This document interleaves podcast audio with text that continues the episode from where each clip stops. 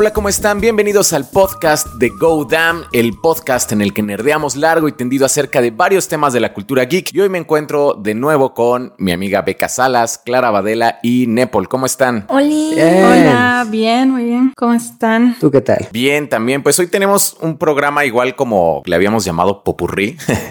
Campechano. Campechano. Este, un poco de noticias y vamos a hablar también como de la película de Borat. Entonces, para que... Oh, sí. ¿Quién quiere comenzar con una de las noticias? Pues yo creo que la mejor noticia que nos ha pasado en este oscuro octubre ha sido que Jared Leto va a regresar como el Joker a Justice League de Zack Snyder. Tan, tan, tan. Nadie quería eso, ni Jared Leto quería eso. Sí, como decir la mejor noticia son palabras fuertes, Beca. Sí, sí, es que nos da tanto de qué hablar. Es como, es como, sí, vamos a chismear un montón. O sea, se me hace muy terrible de parte de Snyder meter a, a Leto, ¿sabes? Como a Leto, bueno, y todos los otros personajes que está metiendo. Pero se me hace como, está loco. O sea, ya. Sí. O sea, era lo que decíamos la vez pasada. es- Está loco de poder. Está loco de poder, ya no puede, quiere meter a todo y quiere hacer todo y va a seguir pidiendo dinero, va a seguir pidiendo dinero, porque ya le confirmaron y ya es público su, su versión. Y además, ¿para qué creen que entre a Justice League? Yo creo que se quedó con ganas de hacer algo de una especie de flashback, porque ven que sale el traje de Robin, del Robin muerto, Sí, que pues, seguramente es Jason Todd. Entonces, seguramente va a ser solo como un flashback a. a la muerte de Jason Todd. Ajá, a la muerte de Jason Todd, que no sé qué caso tiene en esta película. Creo que aquí como que pierde un poco de valor. ¿O cómo la va a meter? Como para meterle más drama nada más. Yo supongo que va a ser como, bueno, como dice Nepal, un flashback o a lo mejor como una escena al final, así como la que vimos en la, en la otra de Justice League, en donde se junta como, digamos, como una legión del mal. O sea, no creo que sea como algo parte de la trama, pero se me hace raro que le hayan dado como el presupuesto para esos reshoots como específicos si no hay como otro plan después. O sea, no sé si, si a lo mejor Warner dice, bueno, pues, o sea, si funciona, si está como dando tanto de qué hablar, si funciona, igual podemos como continuar haciendo cosas como con estos personajes. Y si no, pues bueno, ya la matamos ahí, pues ya está como el Snyder Cut que tanto querían y pues ya nos, nos lavamos las manos. Sí, Pero es que como a qué daría pie, justamente como a nada más como a la de la liga, como expandir un poquito en el final de la de la de Josh Whedon cuando sale Deathstroke con Lex Luthor, o sea, salvo que armen como un equipo de supervillanos. ¿Ustedes creen que Ben Affleck regresaría, o sea, para una película subsecuente con el Joker? ¿Saben qué es lo que yo creo? Creo que esta cosa de Justice League de Zack Snyder es como un gran tráiler. O sea, es como, es como la propuesta de Zack Snyder de apuesten, apuesten a mí y van a tener un montón de cosas nuevas. Porque ahorita estamos hablando de que ya vienen como Jared Leto y Deathstroke y tal. Pero también hay un montón de rumores de que Ben Affleck podría tener una serie en HBO Max o de que Henry Cavill podría regresar para hacer cameos o de que va, puede haber un multiverso. Entonces, creo que este Justice League es más como si sale bien, si vende bien, vamos a tener un Snyderverse. Ajá, eso, eso es lo que Sí. yo creo que va a pasar. Hacia allá creo que van, o sea. Sí. Ajá. Y el Snyderverse va a estar en HBO Max y van a hacer Sí. series y van a hacer películas y así. O sea, siento Sí, que sí, sí, porque lo que, lo que está vendiendo no es la historia, porque no le salen las historias de Snyder, digamos, pero bueno, no es lo que está vendiendo la historia, porque Justice League, o sea, puede hacerla cualquiera. Lo que él está vendiendo es a él mismo. Es como, mira, vos querés ver mi versión, vos querés ver lo que yo veo a través de mi, de, o sea, de mis ojos, tomá, te voy a dar un montón de contenido. Y creo que eso es lo que él está tratando. O sea, por eso está tratando como de meter todo y mira cómo puedo mejorar al peor Joker que, o sea, eso es lo que, lo que siento que trata de hacer. Ajá, aparte siento que así como ustedes dicen del flashback de la muerte de Jason Todd, va a ser un flashback, pero como sabemos que Zack Snyder tiene como una gran habilidad para ser director técnico y las escenas así chiquitas le salen hermosísimas y son geniales, se va a ver precioso y entonces es como de, ja, potencial serie, Batman y Robin. Sí, y vas a decir, quiero ver esa película completa. Ajá, exacto, quiero ver esa serie, sí, sí, claro que sí. Entonces cada capítulo va a ser un tráiler para un spin-off de Zack Snyder. O sea, sí puede ser que realmente sea como dice, ¿no? Que lo están ocupando así como, bueno, ya te dimos como el dinero para tu película, ahora vamos a invertir como un poco más para ver si estos productos pueden funcionar como en esta nueva plataforma que tenemos, porque a final de cuentas tienen que competir con Disney Plus en algunas series, ¿no? O sea, ya ves que tienen como WandaVision y tienen como la de. Loki, con los actores del, del universo cinematográfico Marvel, a lo mejor es como su apuesta y si funciona, pues bueno, o sea, ya funciona y si no, pues así como, pues ya se lavan las manos y listo. Pero la neta sí sería una gran competencia audiencia, o sea, porque si el fandom de Zack Snyder es tan fiel y tan, tan leal, pues ahí tienen como una audiencia cautiva que siempre va a estar ahí. Y si sale Ben Affleck o si sale Henry Cavill, va a tener un montón de, de tracción y va a llamar muchísimo la atención a la gente. Yo creo que es como una maniobra hasta lógica, dado lo que tiene Disney Plus y Amazon Prime. Y de hecho, si, si ese rumor de que Ben Affleck está preparando, bueno, que están preparando una serie con Ben Affleck para HBO Max, o sea, con eso sí la pueden romper cañón. Incluso fuera de, fans de Hueso Colorado de Snyder, cualquier nerd lo va a ver. O sea, sí es un hitazo. Sí, de hecho a mí, fíjate que sí se me hace mm, eh, curioso que Warner haya llegado a ese punto, porque a mí siempre se me hizo como que, bueno, Disney tiene estos actores que, bueno, incluso en las películas son como medio desconocidos, algunos muy conocidos, pero por ejemplo, Black Panther, o sea, no tenía tanta, o sea, tantas películas antes de ser Black Panther y de tener la fama que tenía, ¿no? Y lo mismo con muchos otros actores. En cambio, Warner tiene como esta idea de que, o sea, son la casa productora más grande del mundo, son los mejores, tienen a los mejores actores y como que creen en una jerarquía. En cambio, Disney es como, bueno, después te vas a pasar a la serie y no pasa nada, después sales en una película y mezclan y como que no hay tanta jerarquía como de poder y los actores son actores y pueden estar en series y en películas y creo que Warner no tenía tanto esa visión y se me hace como que haya llegado al punto de decir, tengo este actor súper gigante y lo voy a meter en una serie. Se me hace inteligente, pero me llama mucho la atención. De hecho, es muy interesante que esté pasando todo esto porque no solamente Warner no tenía esa visión, Disney tampoco tenía esa visión. O sea, parte de lo que se le criticaba al Netflix verso del MCU, que era que pues se sentía muy desconectado del MCU. Te decían, no, sí, Daredevil y Jessica Jones están en el mismo universo cinematográfico, pero literal mencionaban una vez, creo que en el primer capítulo dije. Mencionaban el martillo, ¿no? Por ahí nada más. O la misma calle o algo. Ajá. Y, además súper ambiguos, ¿no? Como... Lo mismo con Shield, ¿no? Ajá. Y lo mismo con Shield, que como los fans dicen, no, es que claro que impacta, porque viste que en un capítulo sale que tiene el helicarrier. claro, porque Marvel Studios les dijo, oigan, quieren, les arrojo un hueso, pongan un helicarrier en su último capítulo y la gente se va a emocionar muchísimo. Pero hasta que no construyó su propia plataforma Disney, no dijo, bueno, ahora sí voy a poner actores de Hollywood en series, que era, es algo muy raro, casi nunca bajan de, de escalón así. Ajá, o sea, es como de categoría, ¿no? Subir y bajar, es como raro volver a bajar. Las series siempre son consideradas menores. Ajá, pero ya como que el streaming está subiendo. ¿Saben qué se me hizo raro? O sea, cuando salió Nick Fury en Agents of Shield, ese sí me sorprendió para que veas. En el final de la primera temporada dije, órale, o sea, como que ahí pensé que a lo mejor sí se lo iban a tomar como un poquito, que bueno, a lo mejor de vez en cuando va a salir como algún cambio por ahí, que ya no volvió a pasar, o sea, realmente se fue como el, como la cúspide. El gancho que nos hizo ver unas aburridas primeras dos temporadas. ¿Saben a mí que sí me emocionó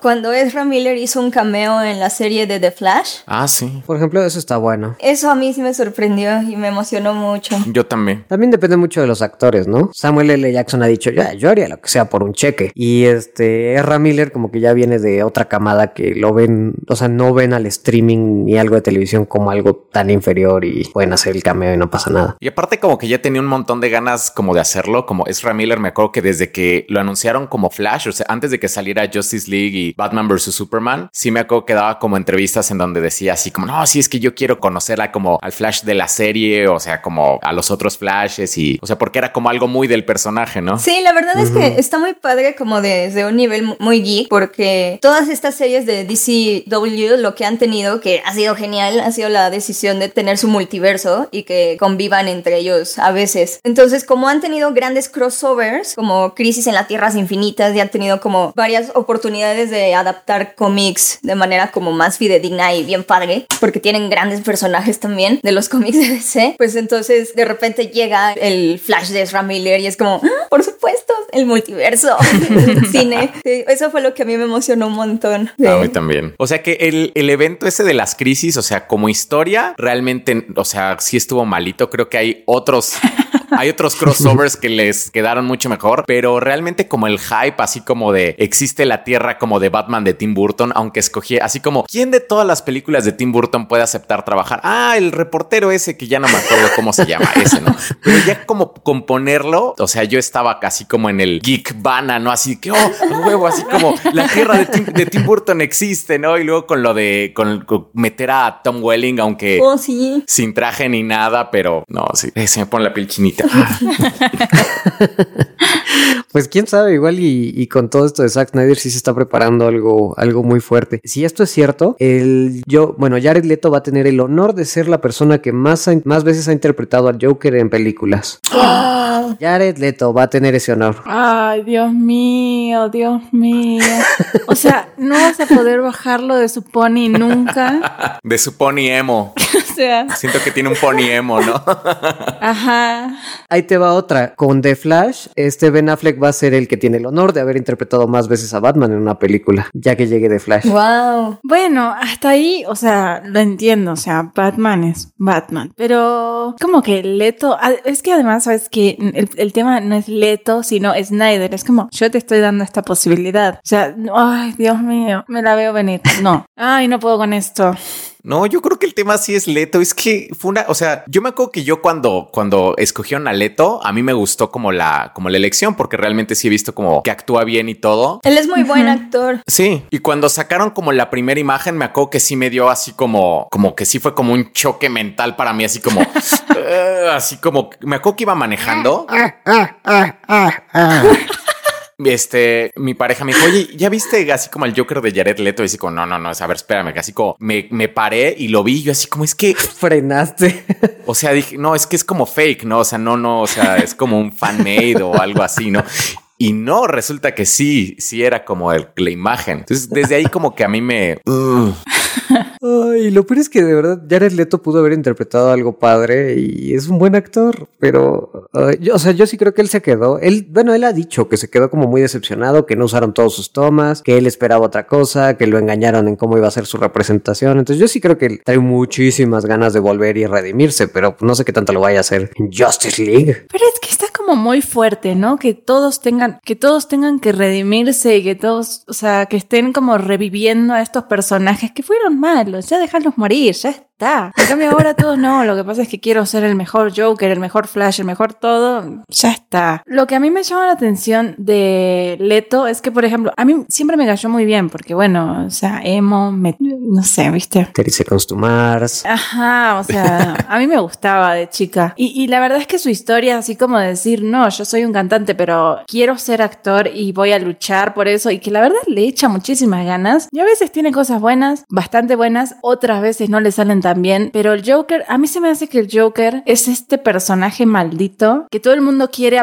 eh, o sea, interpretar súper bien y quiere darle como su cosa, y a nadie le termina de cerrar, pues no saben cómo hacerlo y terminan saliendo esas historias rarísimas de le mandaba ratones muertos, le man no sé, cosas raras que no sé si requiere tanto este personaje para que te salga bien, ¿sabes? Bueno, que sí tiene eso Jared Leto de ser mamalón con lo de ser este actor de método que también Pero parece... todos los Joker han tenido ese tipo de historias como de preparación y yo entiendo que los actores se preparan un montón y lo que vos quieras, pero como que estas historias justo alrededor del personaje del Joker son como too much, no sé. Y aparte que las hayan sacado antes, ¿no? Así como que te las fueron como diciendo así como durante la filmación de Suicide Squad, así como religiosamente cada lunes había como alguna filtración, Ajá. algún rumor. Como que siento que eso tampoco como que le benefició a la película, que, o sea, no sé, como que, este, como que esperabas ya demasiado, no, no sé, como que la, la, la gente era así como, oh, mira, este, este Joker es como Jared Leto, así como ya le mandó una rata y como que creció como algún hype como, como con algunos fans Ajá, y de repente ajá. vieron algo que pues como que no, no.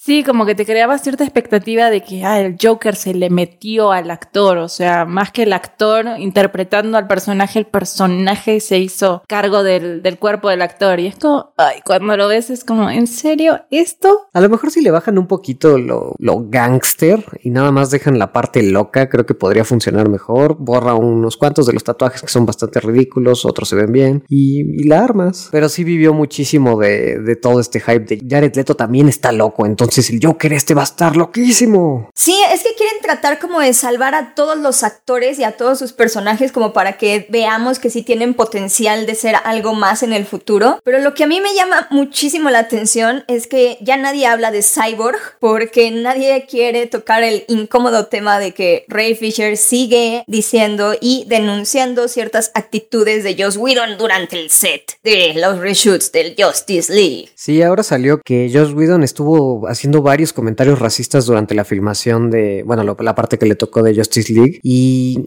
qué otra cosa dijo? dijo? Dijo que, bueno, Ray Fisher dijo que vio como Joss Whedon escogió que le cambiaran la complexión a un actor de color en postproducción porque no le gustaba que se viera muy oscuro el tono de piel. O sea, lo whitewashó. Ajá. Uy, acusaciones muy serias. Pero a ver, o sea, ¿por qué no? O sea, si es muy serio, ¿por qué no lo sacó antes? ¿Por qué sigue con este tema? No entiendo a dónde quiere llegar. Ese, ese es mi, mi gran problema con este drama. O sea, si de verdad viste eso, es lo primero que decís y lo decís en el momento. O sea, esto está muy mal, ¿no? Pero como que de repente ya nadie te está pelando y de repente sacas, no, lo que pasa es que es racista y hizo esto y yo lo vi. Y es como, no sé, ya, ya no sé si te creo. Ponte que no en el momento, porque pues, o sea, sí es entendible que de pronto si las víctimas, o sea, si reciben algún tipo de abuso en el momento, se sienten muy atrapadas para salir adelante. Pero cuando empezó todo esta debacle, como que vaya soltando todo de a cachitos también está muy raro. La verdad es que ahí sí es difícil a pensar a quién creer. Por ejemplo, salió cuando estaba todo esto de Ray Fisher la noticia de que Warner anunció una película de, ¿cómo es? De la The reina. Frosty the Snowman. Frosty the Snowman, donde según iba a salir Jason Momoa, ¿no? Y Jason Momoa dijo, güeyes, ¿qué onda? Necesitan escuchar a Ray Fisher porque de verdad ahí al pasó algo a serio y este, esta película es totalmente falsa, o sea, no, no existe, nada más está hecha para callar lo otro. Entonces de pronto digo, ok, te entiendo. Y aparte, pero no hay que olvidar que también Ray Fisher dijo que el día que él sacó las, las acusaciones en contra de los ejecutivos de Warner, Warner Bros. también decidió sacar la noticia de que Ben Affleck iba a aparecer en un cameo de The Flash. Cuando faltaban como dos días o tres días para la DC Fandom y- fue como, ¿por qué no se guardaron esa bomba para su evento? Sí, la verdad es que sí está difícil porque pues dices, o sea, se ha comportado muy raro Ray Fisher, estoy muy de acuerdo con eso, pero de pronto sí dices, puta, si todo esto fue cierto y si de verdad hay algo ahí muy intenso, Bueno, sí, en, es- en ese aspecto sí, sí tenés razón. hay que ser cuidadosos y, y sí, está- Sí. sería interesante saber qué pasó, ¿no? Sí está raro también que, por ejemplo, por ahí eh, creo que Warner iba a contratar como un investigador externo y Ray Fisher dijo que no también. No sé, o sea, como dicen, sí está como, o sea, yo ahorita estoy en un punto en el que no sé si creerle o no creerle. Sí me queda claro que pues a lo mejor no lo dijo en su momento como dice Apple porque pues, pues no sé, pues así como, güey, pues estoy trabajando aquí y como estoy filmando aquí y a lo mejor después dice, bueno, ya, pues ahora sí que ya de todas maneras, o sea, ya no me iban a dar más trabajo, ¿no? Es como ya pasaron no sé cuántos años y no he tenido un solo papel más. O sea, a lo mejor dijo, bueno, ahorita ya lo digo, no, no sé. Sí, ahorita es el momento, ¿no? Como pues en su momento con Me Too, que pues tanta gente que no denunció años antes y ahora lo está haciendo. No digo que sea el mismo caso porque de verdad pues sí está muy raro de los dos lados, pero por supuesto que no voy a defender a Warner porque Warner es súper, súper shady. No, por supuesto, por supuesto, pero se me hace que, o sea, mi conflicto con todo esto, estamos de acuerdo, o sea, sí estoy completamente de acuerdo con el hecho de que hay que siempre creerle a la víctima y si él está denunciando algo ha de haber. Mi problema es como que todas estas ideas de conspiración me dejan intranquila, como es que justo pasó y la película no era verdad y no sé qué, y no lo dudo, o sea, el villano es Warner, ¿no? Uh. Pero tampoco es como que Ray Fisher sea así como un santo, ¿sabes? Entonces yo tengo mucho conflicto con este tema. Mucho, mucho, mucho. Sí, también está el tema de que él ha sido el que ha estado diciendo más de no, es que queremos volver con Zack Snyder y Zack Snyder de pronto sale, es que tú eres el alma de la película, tú lo eres. Y, y de pronto se le vota y pero también va a haber un Joker y va a haber un Deathstroke. Ese, y no le digo eso a cualquiera. Sí. Justo, o sea, es que es eso también. O sea, el hecho de que toda esta batalla se esté dando en este, como en esta pelea de poder entre Snyder y su soldado y Warner por otro lado. Entonces siento como que a lo mejor Ray Fisher y todo este escándalo es una herramienta de Snyder para poder conseguir lo que está haciendo. O sea, el hecho de que estuviera metiendo tantos personajes, que esté pidiendo más dinero, a seguir pidiendo y que va a tratar de sacar más cosas aún. Y si sí es verdad, se me hace como muy abusivo por parte de ellos estar utilizando todas las cosas que saben o las cosas que saben que pasaron con Widow o con lo quien sea para obtener cosas. O sea, se me hace un poquito macabro el asunto. Es que creo que es justo eso, justo, justo eso, porque yo creo que es parte y parte. O sea, yo sí le creo a Ray Fisher y porque ¿qué le ganaría él con mentir en un asunto tan delicado en el contexto de Black Lives Matter y demás y Donald Trump y tal? Pero también ha habido noticias de que Cyborg no va a aparecer en el cameo de The Flash porque Ray Fisher estaba exigiendo muchísimo más dinero por hacer unos simples cameos. Ujú. Y aunque está denunciando esto, fue de los primeros en confirmar que efectivamente ya estaba en los reshoots que iba a ser Zack Snyder cuando apenas los anunciaron hace unos días. Entonces yo sí creo que están tratando de construir toda una narrativa de triunfo alrededor de Justice League, como de mira estas personas que cayeron en desgracia, pero se levantaron y han ido trabajando juntos y ahora son geniales. Claro. Y entonces es como súper conflictivo porque no vamos a apoyar a Warner Bros. porque obviamente es como súper explotativo y extractor y... Y una empresa que busca ganar dinero. y claro que es racista y claro que... Claro. O sea, claro que existen esos problemas. No, no hay por qué no creerle a Ray Fisher de que no existen esos problemas. Pero a su vez, Ray Fisher está utilizando toda esa plataforma para dar otra como perspectiva. O, sea, bueno, exacto, empujar el Justice League, el Snyderverse. Entonces también es como medio raro. Y ahora, por otro lado también, o sea, si traes y de verdad la cosa estuvo tan seria, pues tomas una posición y dices, oye, no voy a aparecer en sus películas. A final de cuentas, sigue ahí buscando y sigue buscando más dinero por salir en un cameo. Es que lo difícil con Ray Fisher es que se ve también transparente como el objetivo de beneficio personal, a pesar de que todo lo demás pues, también pueda ser cierto, ¿no? Entonces es difícil analizarlo desde ese lente. Y algo que me sorprende mucho es que Josh Whedon lleve tanto tiempo con la boca callada. O sea, también, güey, ¿por qué no dices algo? O sea, no sé. Yo creo que él ya como que adoptó la postura de, pues, ¿sabes qué? Yo creo que mejor me voy a quedar callado hasta que todo esto pase. O sea, al, al, final y al cabo a la gente se le va a olvidar en un año, dos años, porque recuerdo que hasta le habían dado la película de Bad Girl. Me acuerdo que lo habían como anunciado y ya después de lo de Justice League y todo eso, ya adiós. Donde también surgieron los rumores de que en la preproducción y demás, Joss Whedon estaba pensando en cosas súper misóginas y bueno, que estaba pensando como en una historia súper machista alrededor de Bad Girl. Ya como tipo así como lo de Killing Joke o algo así que le haya pasado y... Ajá, de que su, de que su traje era súper revelador también y bueno, se estaba pensando que fuera como súper sexualizada y así y que por eso también dijeron no, no, no, no y, y, ya. Pues sí, está bien raro Y sabes, otra que me, me saca de onda también, o sea, si esto de que Amber Heard la contrataron para hacer cameos, Amber Heard también trae su drama súper intenso con Johnny Depp desde hace tiempo y ya, o sea, la abandonó su abogado y ya le dijeron que tenía que pagar por haber presentado evidencias falsas. Entonces, ¿qué onda? De verdad, esta película está rodeada de cientos de dramas. Pero a Warner eso no le importa, ese es el, el gran punto acá. O sea, vos puedes tener a una pareja que se está divorciando y está teniendo problemas judiciales en el mismo set. Mientras me genere dinero, a mí me da igual. Sí. Claro. Y nada más expande sus posibilidades. Si, si Amber Heard, no sé, le dan un papel pequeño en Justice League, nada más para tantear. Y si pasa algo, pues es lo suficientemente temprano como para nada más quitarla como, ah, sí, se fue a su planeta y la nave explotó de camino a casa y ya. Mira, es ese pescado que va nadando allá. Sí, sí. Fíjate que mm, el tema con Warner es que yo siento que siempre quiere estar bien con Dios y con el diablo, ¿sabes? O sea,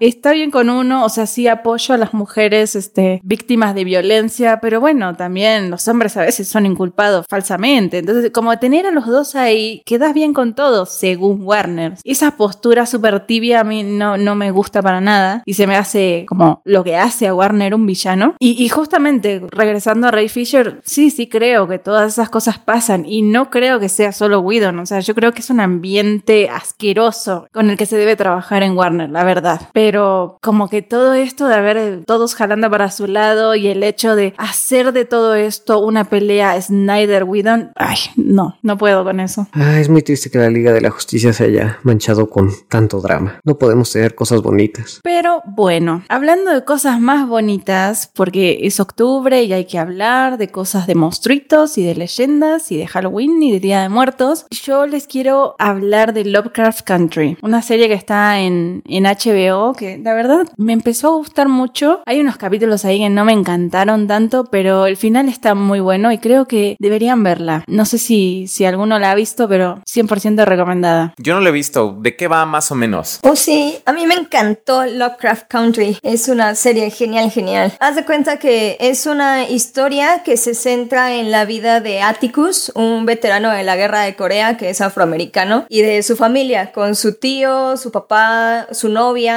y demás. Estas personas son afroamericanas en una época súper violenta, en la época de la segregación racial en Estados Unidos, cuando estaba en su apogeo el Ku Klux Klan, y donde había unas políticas súper intensas en donde a los negros no se les permitía entrar a lugares, consumir productos o, no sé, viajar a determinadas horas de la noche. Entonces, como que se centra en esta familia de afroamericanos que se enfrentan no nada más al racismo sistémico, sino a una familia de blancos con magia, que quieren la sangre de Atticus para obtener la inmortalidad. Que de hecho en un momento dice una de las negras, no falta con que sean blancos y ricos, también tienen que tener magia.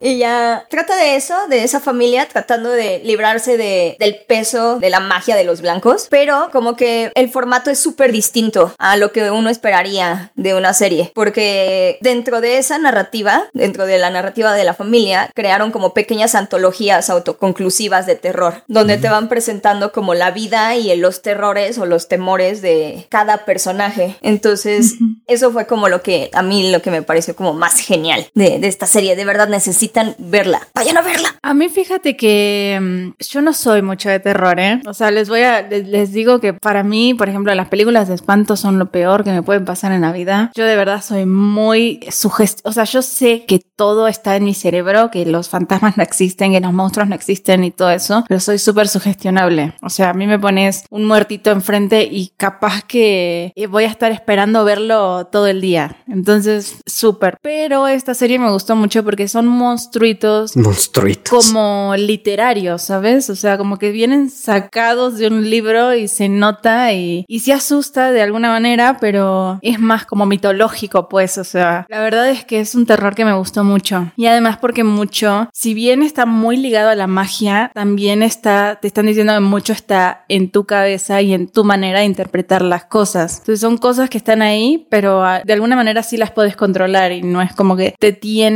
o sea, no, no necesariamente es mal, ¿sabes? O sea, no, no necesariamente viene del diablo, sino es magia. Son cosas que si las sabes manejar, no te van a hacer mal. Sí, como que justamente usan la magia para como excusa. Bueno, solo he visto siete capítulos de 10, este, pero lo Ah, son poquitos entonces. Sí, son muy pocos. Es de estas nuevas series que son capítulos, sí son de una hora, pero son días nada más. Entonces, como que usan la magia justamente para tratar una temática distinta a cada tema, cada capítulo, perdón. Entonces, tienes un capítulo que se trata, no sé, de cómo sería vivir una familia negra en un barrio blanco. Y a través de eso usan algunos elementos de terror. No siempre es magia, magia. A veces son fantasmas, a veces son espectros, no sé, son cosas así. Y te usan eso como excusa para demostrar un poco lo que vivieron ellos en una especie de alegoría exagerada y con metiendo un poco el tema del terror. Entonces esa parte está bastante interesante. La ambientación también está muy padre. Creo que todo se ve muy bien, muy real. Y este y lo que dice Beca, esos, esos capítulos que son como antología, creo que son los que me han, me han gustado. Tal vez la historia principal no me atrapa tanto porque como cada capítulo lo usan para contar algo distinto, no, al menos hasta donde voy, no han trabajado tanto la trama de los personajes principales. Pero las antologías, la verdad creo que están muy padres. O hay uno de una, bueno, no sé, ¿es China? ¿Una vietnamita? Ahí. Es con- coreana. Es, vietna- es, vi- es vietnamita, ¿no? No, es coreana. Está en la, está justo en la guerra de Corea. Entonces Ah, ella ok. era trabajado, estaba trabajando en el hospital de, de una de Norcorea. Sí, y ahí pues usan una leyenda coreana para contar una historia y la verdad esos capítulos quedan súper padres. A mí la verdad me encantó la serie porque, o sea, sí les falta como mucho. Yo siento que los, los tres últimos capítulos son los como mejores. Sí, cierran muy bien la historia, sí. Aunque son poquitos, yo diría que sí son pesados porque creo que te dan como muchísima información y a veces sí es muy grotesco, sí son muy grotescas las imágenes. Mm. Pero es que siento que están como jugando con el terror como para explicar el conflicto que causa el racismo en, sobre el cuerpo, ¿saben? O sea, cómo se ven los negros con los ojos de un mundo racista y cómo lidian con vivir con un cuerpo que es rechazado constantemente por todos. Por eso me encantó el episodio donde se descubre que Ruby, bueno, una de las, una de las protagonistas, Spoiler, spoiler, spoiler.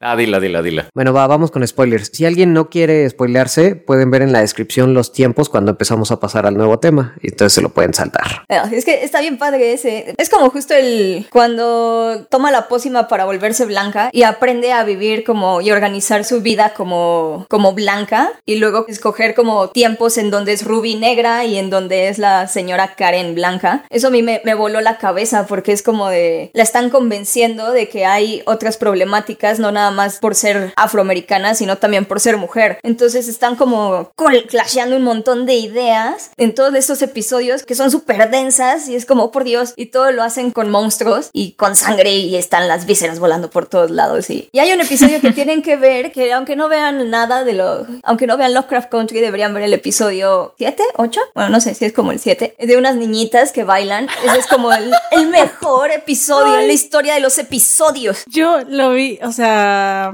yo había visto siete y este, esta semana vi los últimos tres que me encantaron, pero y sí, las niñas, no, no, no sabes. O sea, la verdad es que estaba sola y cuando vi las niñas aparecer por primera vez dije, carajo, no, ¿qué hago? Dejo de verlo, ¿cómo hago? Llamo a alguien, porque son como niñas, como muñecas, no sé, como muy creepy. Dije, ¿qué hago? No, no puedo con esto, ¿no? Pero ya empieza a avanzar el capítulo, no sabéis cómo me reí con las niñas, no, por Dios, pero así. Y eso, que a mí no me gusta el miedo y hasta que me espanté, hasta la mitad del capítulo me espanté, pero ya después era una cosa, no podía parar de reírme. Está muy bueno, está muy divertido Ajá, y es que eso es lo que está bueno de esta serie, como que te da miedo, te da asquito, te hace pensar. La verdad es que hay un capítulo también justamente con todo esto de la segregación y todo. Mencionan varias veces como el episodio de Tulsa de los años 20, que no me acuerdo que es 21.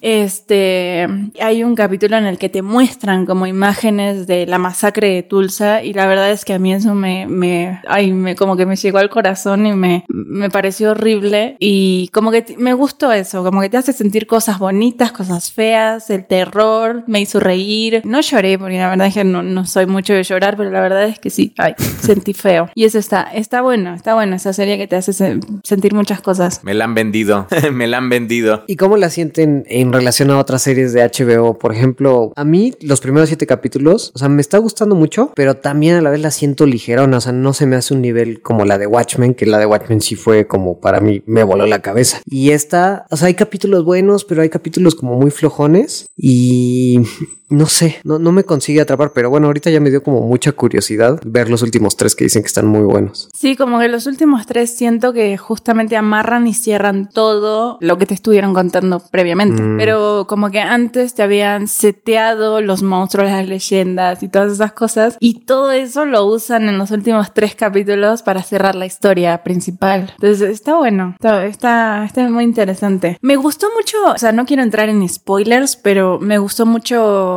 toda la historia, toda la ambientación, como decís, me gustó el cast, todo. Lo que no me gustó para nada, y cuando la empiecen a ver me cuentan qué tal, es la música. O sea, ¿qué son? ¿Los años 40? Más o menos, 50, no, 50, más o menos. ¿Como 50? 50. Sí, 50, 60 más o menos. Pero usan música moderna. Y eso, ay, me genera un choque así, me, me vuela la cabeza acá, que, pero no en un buen sentido, ¿eh? Pero lo raro, y sí, estoy de acuerdo contigo, lo raro es que a veces usan música de la época y se siente muy bien integrado con la ambientación que tienen y con toda la producción que tienen de época. Y de pronto te sale un rap y si te saca cañón. Es que de repente, por ejemplo, está pasando así, estás en el barrio negro y ponen música de Rihanna y vos así como... Sí, eso la verdad sí, a mí también me sacó. Más o menos como en la película El Gran Gatsby, en la de DiCaprio, me acuerdo que así como algo así, ¿no? Algo así, pero, o sea, es como, o Cardi B, ¿no? Y es como, no, para, o sea, y, me genera conflicto porque de verdad está muy bien ambientada, entonces se me hace como hasta una maniobra floja, como, o, gastar dinero así como a lo tonto, así como para atraer gente fan de Cardi B o como a este público negro que le gusta el rap y así. No entiendo muy bien cuál es el objetivo de meter esa música, pero me choca mucho, mucho, mucho, mucho. Fuera de eso, me, me, encantó todo. Sí, muy buena serie. High five. High five. High five. ya vamos a hablar de Borat. Sí, es hora de pasar a Borat. Ya llegó el momento. Sí, ojo que vamos a hablar con spoilers de las dos películas, así que aguas. Oigan, yo no me acordaba de la 1, la verdad es que me, o sea, la vi, me acuerdo, o sea, la película 1 la vi cuando salió y la volví a ver y me volví a reír muchísimo. sí. Sí, es muy buena. Sí, yo tenía años, pero años que no la veía, muchísimo. Yo no tenía los 14 años de que salió porque sí, después de que salió y la vi muchas veces, pero sí, yo creo que por lo menos unos 8, capaz que sí 10 años, sí. Pero también la volví a ver y no manches, qué buena es la primera. ¿Sabes qué me pasó con la primera? Cuando yo la vi por primera vez me chocó mucho. ¿Así? O sea, no entendí nada. O sea, sí me habían dicho más o menos cómo era, de que estaba como actuado, pero de verdad es que, ay, ver a Borat por primera vez me, me pareció así como, ¿qué es esto?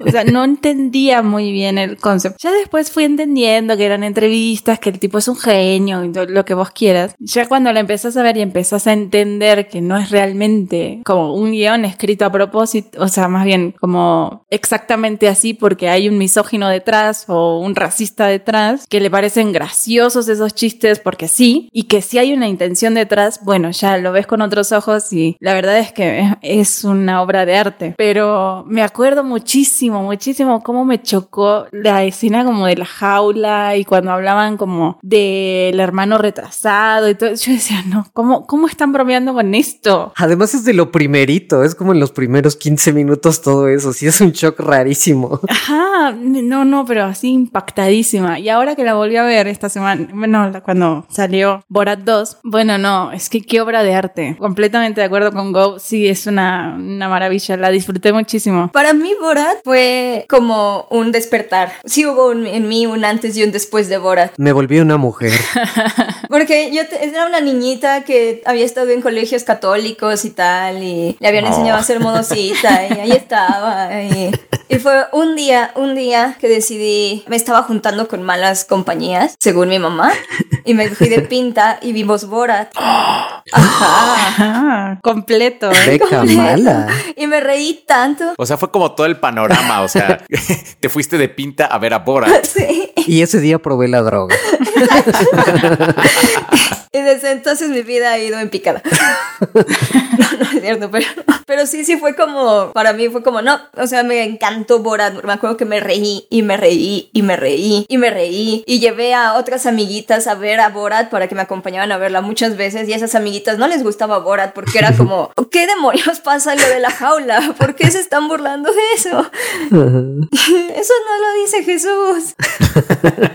Entonces, para mí ya fue como, no, pero es genial. Y ya, por eso para mí Borat es como de mis grandes películas favoritas y me dio muchísimo gusto que Borat 2, siento que me gustó un poquito más. Después de ver, después de rever Borat ya grande, ahorita, en este momento, me gustó un poquito más Borat 2 que Borat y es como genial. ¿En serio? ¿Más? Sí, un poquito, un poquito más. Sí, sí. Ay, yo no sé. No sé. No. Yo disfruté las dos, pero por ejemplo, siento que en la, en la segunda película, Sasha Baron Cohen como que no tuvo tanto chance como de sorprender a la gente porque pues ya su personaje ya era pues ya más conocido, ya, ya todo el mundo, ah, Borat, high five y así, ¿no? Pero Ajá, justo.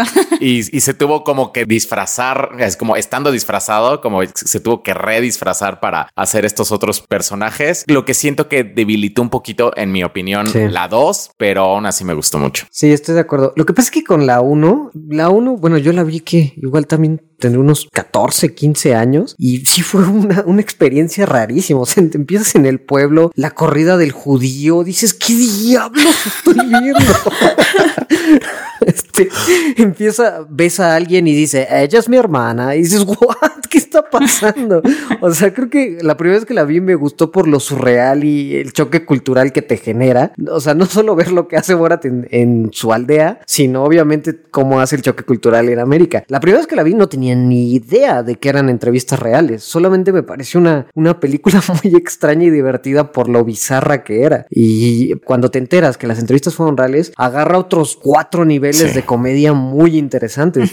Entonces, la primera sí, para mí fue también como algo que me cambió la perspectiva cañón, porque dije, o sea, ¿qué onda con el nivel de este cuate? Sasha Baron Cohen es un genio, porque su capacidad de, de haber construido esto alrededor de las entrevistas que planeó y poder mostrar este choque cultural que tenía con Estados Unidos y poder develar como, bueno, no sé si les pasó ahorita que la vieron, pero todo lo que estamos viviendo ahorita con lo de Trump y todo lo que se vive en la 2, o sea, se veía en la 1 que íbamos a llegar a eso, o sea, la- las señales Sí. estaban ahí y no las vimos. Y hace 14 años no se hablaba tanto como de estos temas, o sea, no era como algo como que estuviera como tan en la mesa, o sea, sí se me hace como muy, muy adelantada. Oye, y la capacidad de, de, de improvisar y de no reírse. De no reírse, es increíble. Está cañón. Hasta en la entrevista primera, ¿no? La del not. Estás troleando tan fuerte a un tipo que dice, ¿cómo no te ríes? güey? O sea, no puede ser. A mí, a mí me acuerdo mucho que después de, o sea, yo ya la vi de grande, no la vi tan, tan chiquita la película.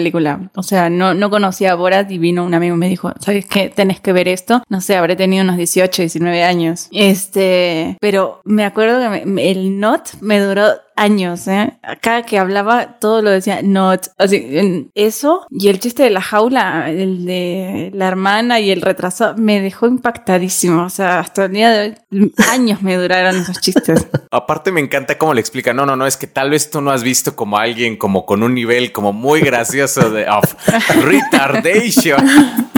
Y da mucha risa eso. Y el otro tipo así de qué onda. Es que de verdad es, es impactante esa película. Que Tenía su pizarrón y, y había puesto como géneros así como de comedia, así como slapstick y como que, como que me lo imagino así como con su moñito, así como preparando a su clase. Así que le voy a enseñar a este ruso la comedia estadounidense. Y luego en el pizarrón viene así como en los temas de Borat que pone homosexuales, signo de interrogación, negros, signo de interrogación. O sea, está muy bien planeada lo que quería mostrar. De hecho, creo que el que empiece con la entrevista de la comedia en la 1 es muy revelador porque te cuenta como este tipo de comedia es muy distinto. O sea, no viene con reglas, no viene con esperarte un poquito y dar un punchline. Habla mucho de que va a haber aquí un choque de qué es gracioso en una cultura y qué es gracioso en otra. O sea, creo que eh, si analizas mucho la pura entrevista del inicio, te da un poco eh, que va, Sasha Baron Cohen sabía que iba a ser algo muy, pero muy distinto. Y como decíamos, to- todas estas señales que estaban desde ahí, o sea, tiene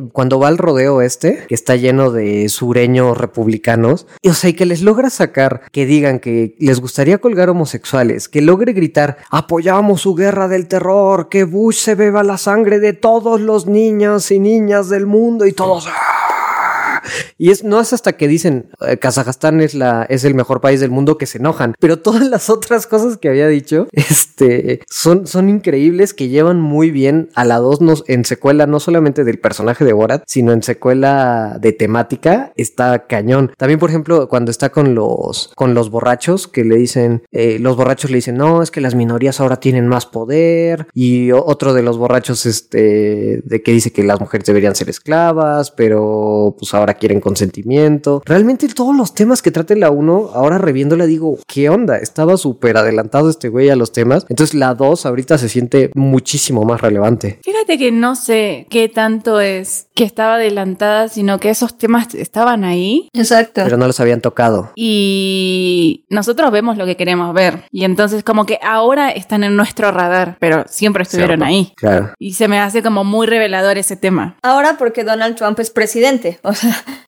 Ajá, están en su máximo estos temas, pero siempre estuvieron ahí. Sí, claro. sí. Pero en ese momento no se hablaba tanto de eso. Fíjense que por eso me pareció como curioso de Borat 2, que aparte de... Sí tiene como... A mí sí sentí que tiene como menos absurdidad y sí es algo que a mí es lo que me encanta de la 1, que es absurda y, cuando le avienta el dinero a las cucarachas y así.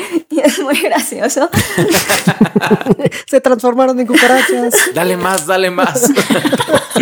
Pero es súper gracioso. Y aquí es menos absurda, pero sí buscó como tocar los, justo los temas más importantes de los que estamos viendo ahorita. Entonces, con la hija y con toda la idea de cómo la prepara para regalarla a Rudy Giuliani, que casi toda la gente que le dice, ah, sí, es que la voy a vender, es que la tengo que arreglar porque la voy a vender, ah, que la voy a vender. Necesito la jaula para encerrarla en lo que la vendo. Y todos digan como, oh, sí, sí, sí, sí, sí, Sí. está bien. Claro, sí, tiene sentido, suena lógico.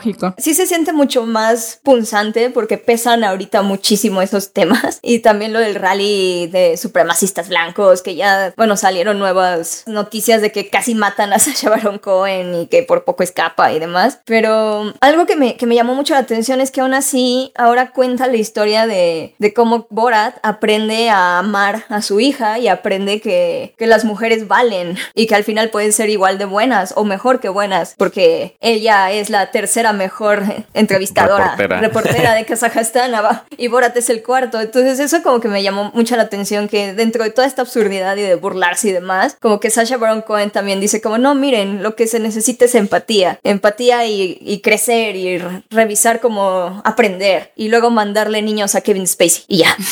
Eso está súper padre porque no se quedaron como en hacer lo mismo. O sea, no fue así como una serie de entrevistas este, en las cuales se refleja el racismo de la sociedad estadounidense nada más, sino sí hay como un plus en la dos. Eso que mencionas está como muy padre, que, que realmente Borat sí encuentra como una relación significativa y aparte como en una mujer, ¿no? Que es como alguien a, a quien él y el libro ese de la Secretaría de Fauna y Agricultura de Kazajistán consideran menores. Entonces, eso me gustó mucho, que sí hubo como una evolución. Sí, justamente creo que el gran cambio de la 1 a la 2 es que ya se siente como una narrativa con un objetivo más específico, ¿no? Porque la 1 es, voy a exponer pues un montón de temas distintos en la sociedad americana que pues todos los que ya mencionamos, ¿no? Homofobia, misoginia, antisemitismo. Los voy a exponer, pero tampoco te voy a dar un mensaje. Voy a, tú haz tu propio Lo mío es la comedia del shock y ya.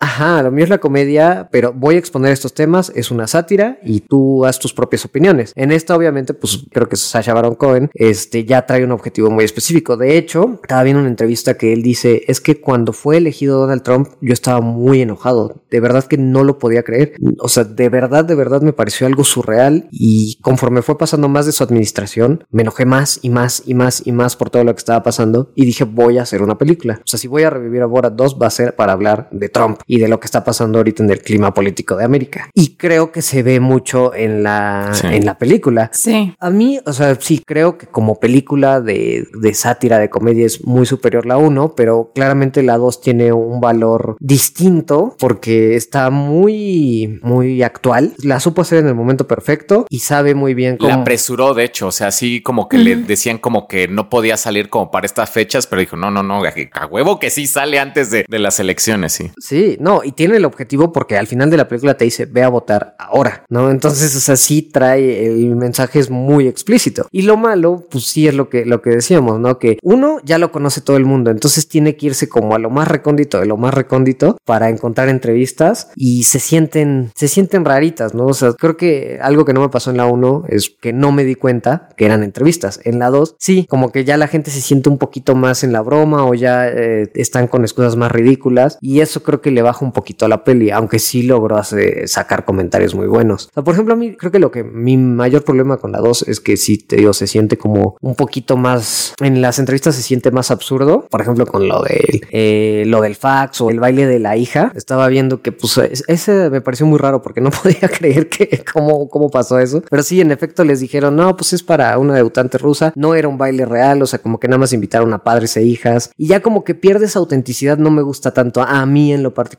pero sí me gusta pues todo el mensaje que trae. Claro. Todo el camino de la, de la chava, güey, el cirujano que dice, no, pues si tu papá no estuviera aquí, yo te atacaría sexualmente. Claro que sí. ¿Cómo, güey? ¿Cómo, Sí, cómo sí, sí. logras eso, cabrón?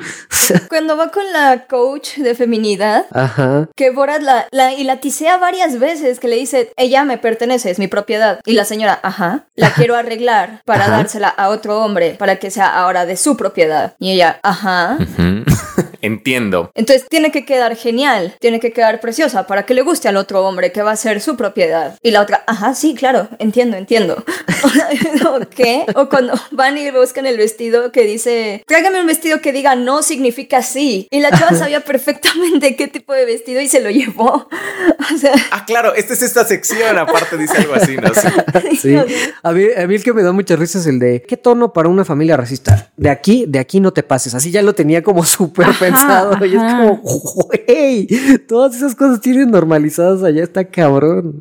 Fíjate que a mí lo que me pasó, o sea, sí estoy muy de acuerdo con eso, de que no se siente tan, o sea, no es que no se sienta natural, pero digamos que de alguna manera en la 1 no todo el mundo está, o sea, esto de las entrevistas y viene un reportero y te ponen la cámara adelante, la gente no sabía manejar tan bien cómo hablar y qué cosas decir y por eso se siente muy visceral, o sea, la gente dice lo que piensa y como nadie tiene idea de dónde está el país de este tipo, dice, bueno, mira, anda a saber quién lo va a ver, ¿qué importa? Y ahora creo que la gente es mucho más consciente de que cualquier cosa se hace viral. Entonces, la gente sí es mm, alguna, no toda, pero un poquito más Sí. consciente de lo que dice o se cuida un poquito más. Sobre todo porque ya viste como tipo muchas consecuencias y sobre todo en la cultura de la cancelación, como que bueno, te cuidas un poquitito más, pero a la gente se le sale. O sea, cuando sos racista, cuando sos misógino, se te sale, se te ve. Y sobre todo con la habilidad que tiene este tipo para justamente moverle los hilos a la gente y obligarlos a sacar, o sea, aunque apenas se vea, los obliga a decir alguna cosa fea y los hace sentir medio en confianza. Me gustó que usara esta historia de la hija, me pareció que era mucha historia con la hija, pero sí me gustó que ocupara otro personaje para agarrar con la guardia baja a la gente. Lo de Rudy Giuliani, oh, por Dios. Ajá. Me choqueó, o sea, yo le estaba viendo y dije si es real o, o solamente una partecita y fue como montado, como que no había como leído nada como de la segunda parte. Entonces como que sí en esa parte dije, lo montaron o sí sucedió, como que se me hizo demasiado impresionante como para que sí haya sucedido, pero efectivamente sí sucedió, o sea, sí, sí, sí estaba Sí, sí. él ahí y, y todo y se metió las manos al pantalón y poco a poco fue manoseando a la, a la actriz y sí está. Está cañón. Una, una cosa, esta chava es muy buena. Es- estaba viendo que eh, entrevistaron a 600 actrices y pues, sobre todo lo que le, lo que quería es tu capacidad de no salirte de personaje, tu capacidad de improvisación, o sea, todo lo que tiene Sasha Baron Cohen, ¿no? Claro, no reírte. Ajá. Dice, porque hay veces que tienes que estar días en el personaje. Entonces, sí necesitas como una habilidad para improvisar y sacarle a la gente las cosas. Y creo que esta chava es muy buena. O sea, viendo algunas de las escenas, es como cuando le dicen algo de su nariz, ella misma dice, ¿por qué? ¿Qué tiene mi nariz? ¿Parece de judía? O sea, esas cositas como que agarró muy bien saber cómo baitear a, a la gente y decirle al cirujano, por ejemplo, ¿usted me acosaría sexualmente? O sea, realmente le agarró muy bien la onda a Sasha Baron Cohen y se ve mucho en la entrevista con Rudy Giuliani, ¿no? Cómo le fue sacando este justamente lo que tenía que sacarle, porque pues ya en eso ahí sí todo recae en ella. Entonces, la actriz la verdad me gustó mucho y sí, a lo mejor no me gusta tanto la historia en el medio porque, bueno, no, la caricatura de la princesa Melania es, es una joya. Necesito ver esa caricatura. Ah, es una maravilla, sí, sí. Es oro puro, es oro puro. ¿eh? Necesitamos un, un- un fragmento de eso ya ahí en internet. Un capítulo por lo menos de la princesa Melania. Si se hizo el Snyder Cut, podemos lograr que se, que se saque la princesa Melania. Sí, podemos lograr la princesa Melania. Ajá, sí, tal cual. No, pero esa escena es muy impresionante. Y lo que más le han dicho es, ponte que no estaba haciendo algo raro en sus pantalones, que pues de todas formas tenía sus manos en sus pantalones, ¿no? Se estaba acomodando la camisa. Ajá, o que se estaba sacando el equipo de audio. Este, pero que hayan llegado tan fácil a él, o sea, que puedas tener un comediante que haya llegado hasta ese punto de tenerlo en una cama con la mano en los pantalones y que si no fuera una película, si fuera alguien realmente tratando de chantajearlo, pues simplemente pasaba, o sea, y es el abogado personal de Trump. Entonces creo que eso es lo más, lo más impresionante de, de lo que logran estos tipos. Ajá, a mí lo que me, me gustó eh, y me, me dejó pensando un poquito es cuando entra al, a, ¿qué es cómo se llama? La conferencia esta, al evento este político vestido del Ku Klux Klan. Ah, de los republicanos. Se sí, se me... Yo sospecho, no estoy segura, pero no, no pudo haber sido él, ¿no? Porque si lo arrestaban, como que se iba a revelar todo, ¿no? Se me hace. Debió haber mandado a alguien más, pero se me hace como también que haya llegado a ese punto con una tipa eh,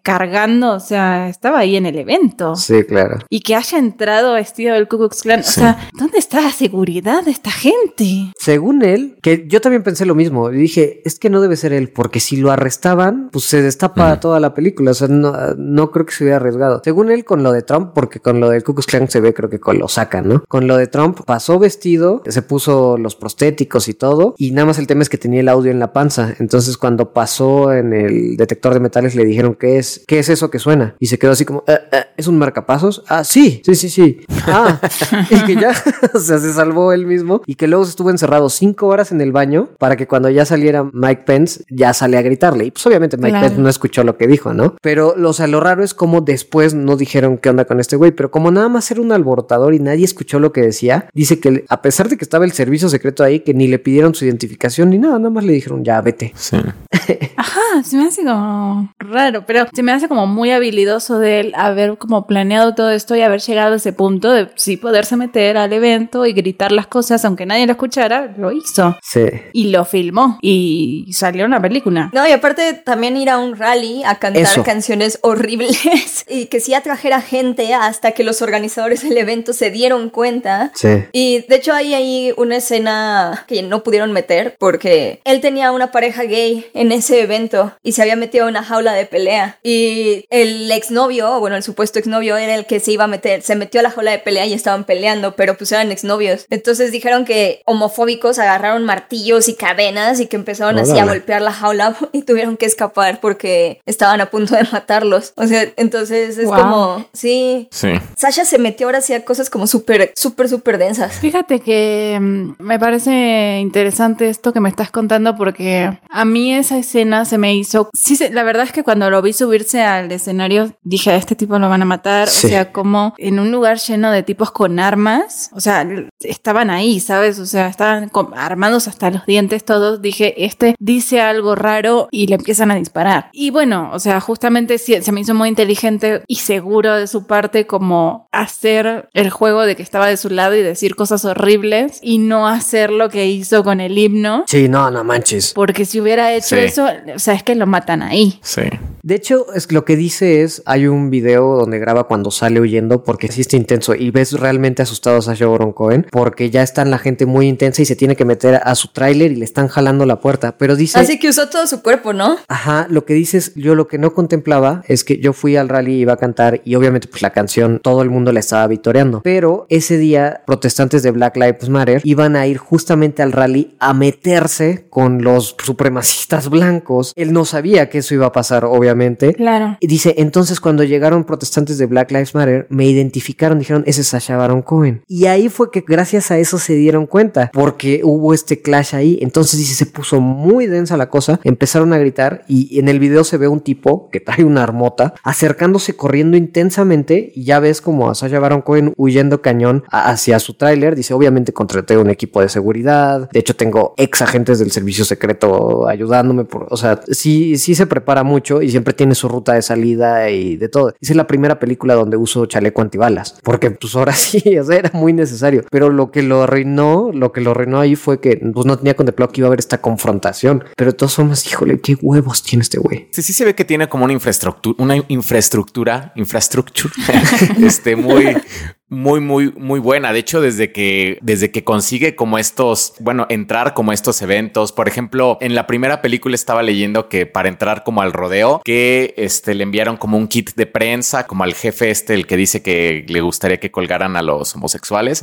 que le mandaron como un kit de prensa vinculado a una página web con una grabación. O sea, como que sí les venden así como, mira, te voy a traer como una persona súper, súper buena cantando. O sea, como digo, si hay como un trabajo Exacto. de edición y hay, sí. Y bueno, y eso también se ve, como dices, ¿no? Como lo del chaleco antibala. Entonces sí le ayuda a tener como toda esa producción detrás. Pero aún así sí ha de ser súper peligroso y ha de haber sentido horrible, ¿no? En ese, en ese momento. Bueno, para empezar, el hecho de que pudiera en lo del rodeo cantar el himno, o sea, sí es como un negocio ahí de, de marketing, publicidad y RP bastante fuerte, ¿no? Bueno, pero por ejemplo, en la primera, esa fue como el mayor tema que tuvo, que en el rodeo casi causó una revuelta, porque ya la gente ya se había enojado mucho y ya estaban bajando de las escaleras hacia el S, entonces ahí se fue, pero no llegó a más. Pero aquí estás en un clima muy intenso con tipos que traen la bandera de los confederados, ahí, o sea, ahí sí le podían disparar en seco y, fuerte, ¿no? Entonces eso sí, está muy cañón este cuate. Yo creo que por eso es como tan especial Borat 2, porque ya sabiendo todas estas cosas que pasaron tras bambalinas, algo que me pasó en la película es que me sentía incómoda constantemente. Es una película que te hace sentir incómoda. No importa que, aún en las cosas como más flojas o como los chistes más flojos, había como cierta incomodidad, como que había mucha tensión, como que todo el tiempo me mantuvo muy como, ay, algo está mal, a Borat están a punto de madrearlo en cualquier momento, están a punto de de, de verdad descubrir a,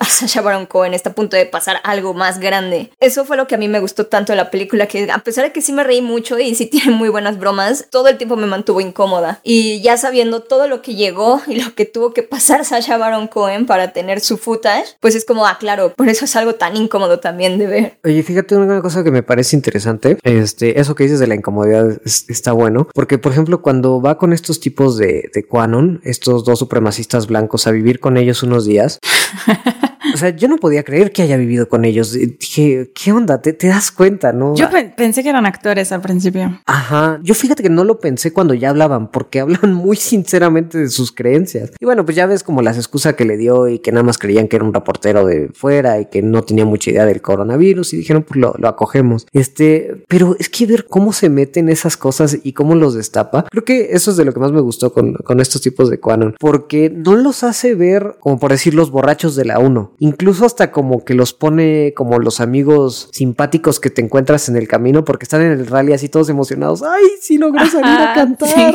Y se ven Pues es que, de hecho, Sasha lo dijo, ¿no? Que quiso ponerlos así porque no todas estas personas o no todos los conspiranoicos de ultra, que están como en el aspecto de ultraderecha y demás, están ahí porque sean malvados. Ajá. Algunos son solo buenas personas que, pues, intentan salir adelante y ya.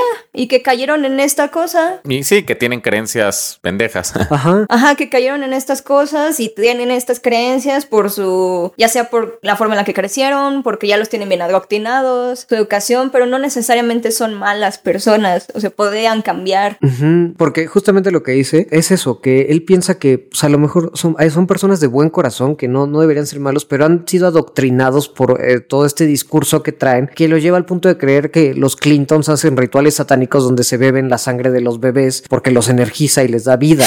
Es como, dicen, ah, y aparte te cuentan como todo el proceso, o sea, como si lo supieran. Es que no, no, no, es que primero los asustan para que su adrenalina corra y luego les quitan las glándulas, así como si hubiera como un manual así como súper explícito para esto. Ajá. Y es gente que ha estado viendo todas estas teorías y fake news que salen y, y pues se las creen y dicen, no, pues es que Trump es el único. Y la verdad está muy interesante eso, porque incluso cuenta, sí me quedé con ellos tres, cuatro días, pero en la noche me quedaba solo, mi crew se iba. Entonces, pues de pronto me metía a mi cuarto y me ponía escribir porque voy escribiendo la peli como sobre la marcha. Y de pronto me tocan y dije, en la primera noche dije, fuck, me van a descubrir que tengo una computadora, según yo soy un reportero pueblerino que no tiene idea de nada. Entonces que se puso a esconder todo y que tocaban Borat, Borat.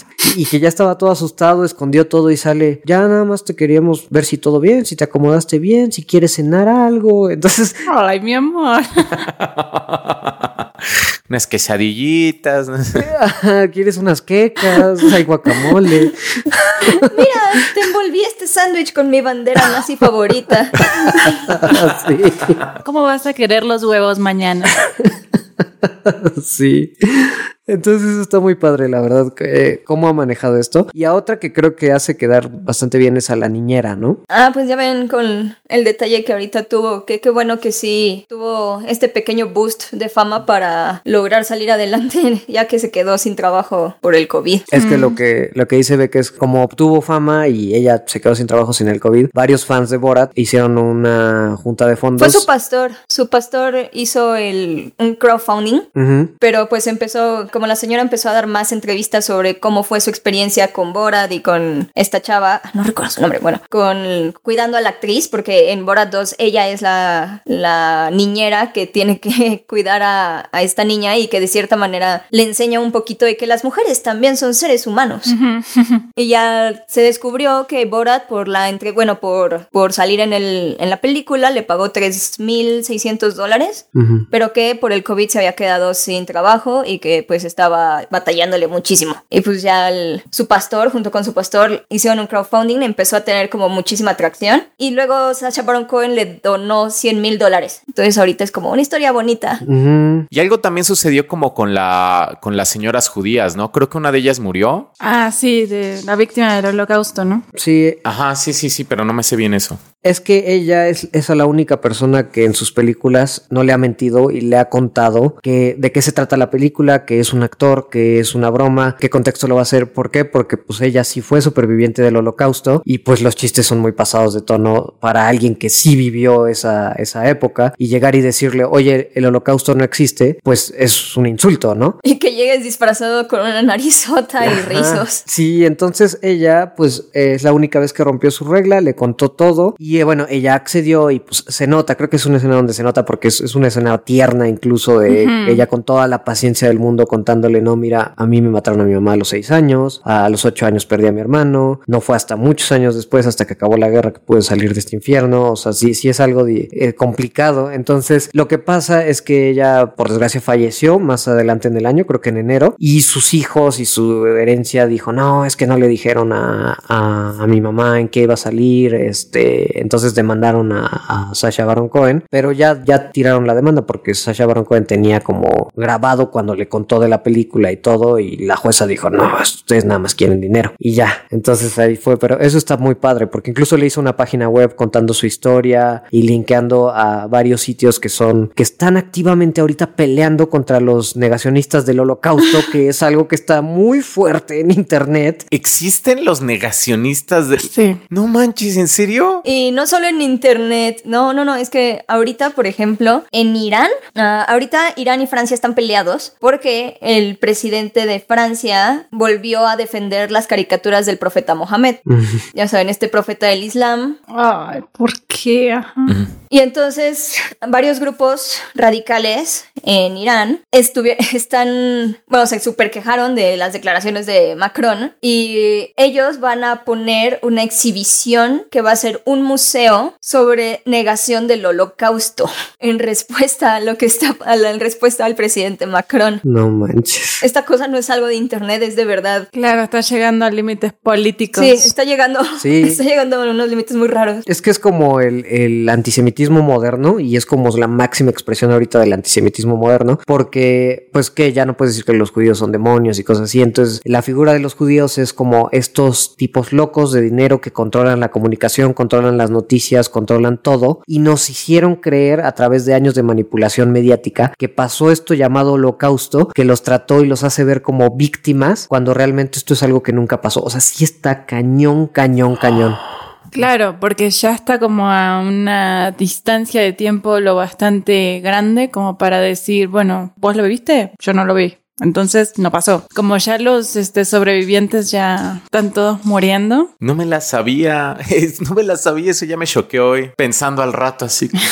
Hubo mucho trending en redes sociales, en tanto en YouTube como Twitter, como Facebook, un rato que andaba demasiado noticias de eso. Por eso en, en la entrevista le enseña este Sasha Baron Cohen a la, ay, no me acuerdo que se llama Julia algo, a la superviviente le enseña, pero es que mira, es Evans se apellida, creo. Evans y le, le enseña, mira, aquí dice que el holocausto nunca pasó, nunca pasó, obviamente con el chiste, ¿no? De que es el, el- el- la mejor celebración de Kazajstán, pero es que esos posts son ciertos. Hubo un rato que estuvo haciendo trending esta información del holocausto y de hecho criticaron mucho a las redes sociales porque tanto YouTube como Facebook como Twitter se tardaron demasiado en quitarlas. Entonces, sí, no, no, no, no, está cañón. Y esas cosas Mm, sí le valoro muchísimo a Borat 2, porque a través de la comedia toca temas súper, súper complejos, ¿no? Y los trae a la luz. Hoy está buenísimo que, este, que al final cancelan la, la, la corrida del judío y ahora es la, la corrida del. No me acuerdo. Este, ¿Cómo le llaman? Ay, no me acuerdo. ¿No es el Yankee? No. Pero se me hizo graciosísimo que dice, oh no, fue a Walmart, tiene, un- tiene una metralleta. Sí, es muy, muy bueno.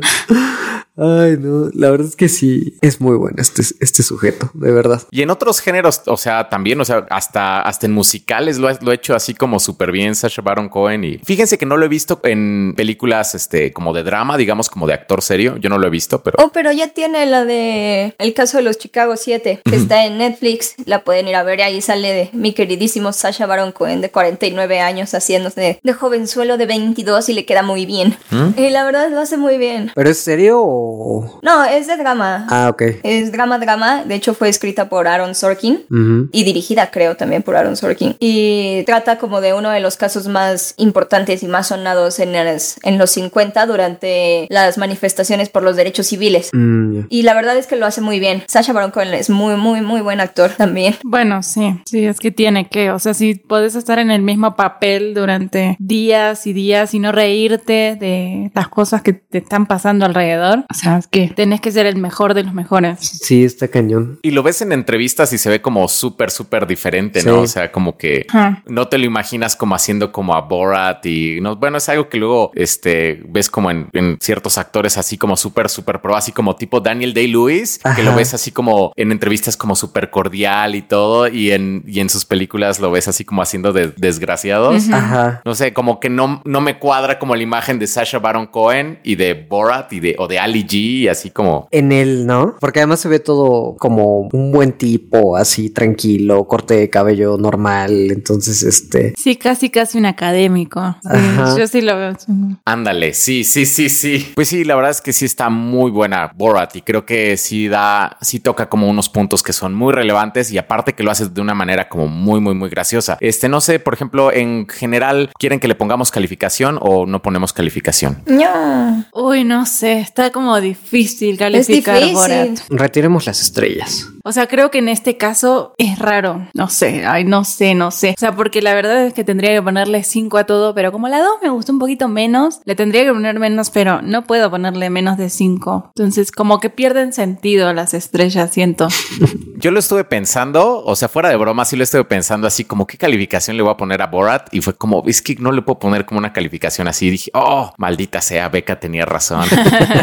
es demasiado restrictivo. Pues entonces solo quedamos en que nos gusta mucho y que tienen que ver Borat 2. Sí, Sí. o sí. Oh, y Borat, uno también. Sí, sí, hay que volverla a ver. Y yo creo que es una tarea como... Es tu deber patriótico. Esto, ajá, es sí, una vez cada cierto tiempo, no te voy a decir cada año, pero bueno, cada cierto tiempo volver a ver Borat es, es un deber. Aparte están súper cortitas las películas, ¿no? Duran como hora y media cada uno, menos. Se pasan rapidísimo. Sí, sí, sí. Sí, y además si quieren saber un poquito más sobre la deconstrucción del tipo de humor de Sasha Baron Cohen, les contamos que Go y yo acabamos de sacar un video donde colaboramos ahí en su canal. Primera colaboración entre nosotros. Felicidades. Gracias. Y la verdad estuvo muy divertido hacerlo, muy divertido. Yo me la pasé súper. Y aparte el video, este, bueno, el, el guion aún no tengo en este momento del tiempo como el video terminado, pero me gustó muchísimo cómo quedó. Entonces, pasa un video largo, sí son como 23 minutos. Para mi canal es como largo, creo que es de lo más largo que, que he sacado, pero la verdad es que sí está muy bueno. Entonces, se los recomendamos mucho. Sí, vayan a ver, ya para el momento que estén oyendo esto ya está el video arriba, así que vayan.